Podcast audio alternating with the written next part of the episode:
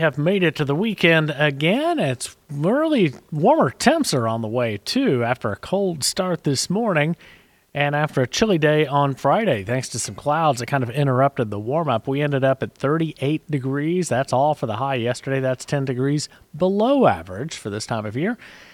And rainfall, of course, we're still stuck on four one hundredths of an inch, but over the next five to seven days, we got a pretty good chance of adding to that. We're mainly focused on th- uh, Tuesday night through Wednesday night as a pretty good window for seeing some showers, and maybe even some thunder.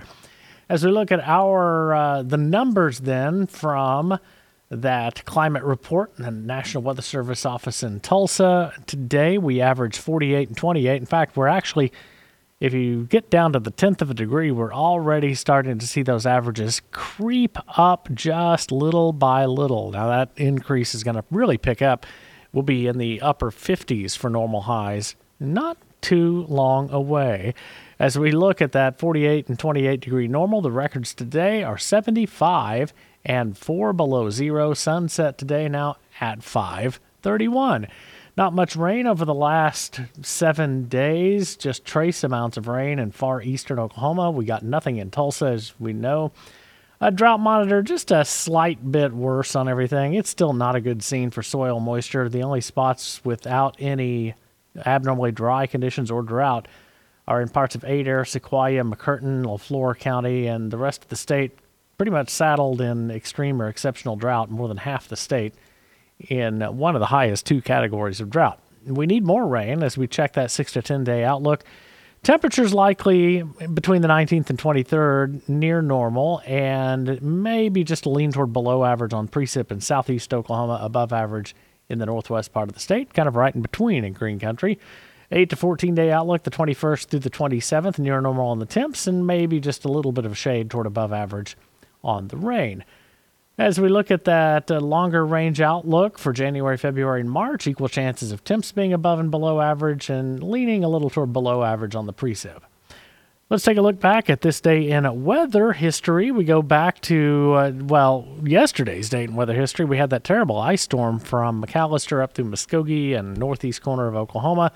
Of course, uh, you know, we got Tulsa's ice storm not long after that, too as we look eh, basically right into 20, uh, 2007, three inches of ice accumulation on trees and power lines from McAlester to Muskogee to Grove.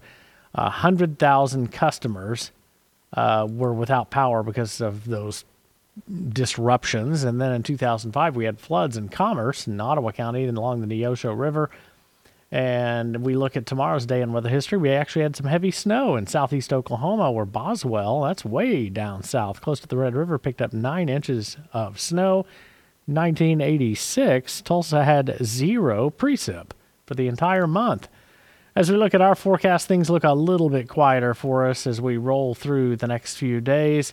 Uh, we'll see a warming trend too. The wind is going to kick up a little this afternoon. Sunny skies. South winds could gust up to 20 miles per hour. High today 56.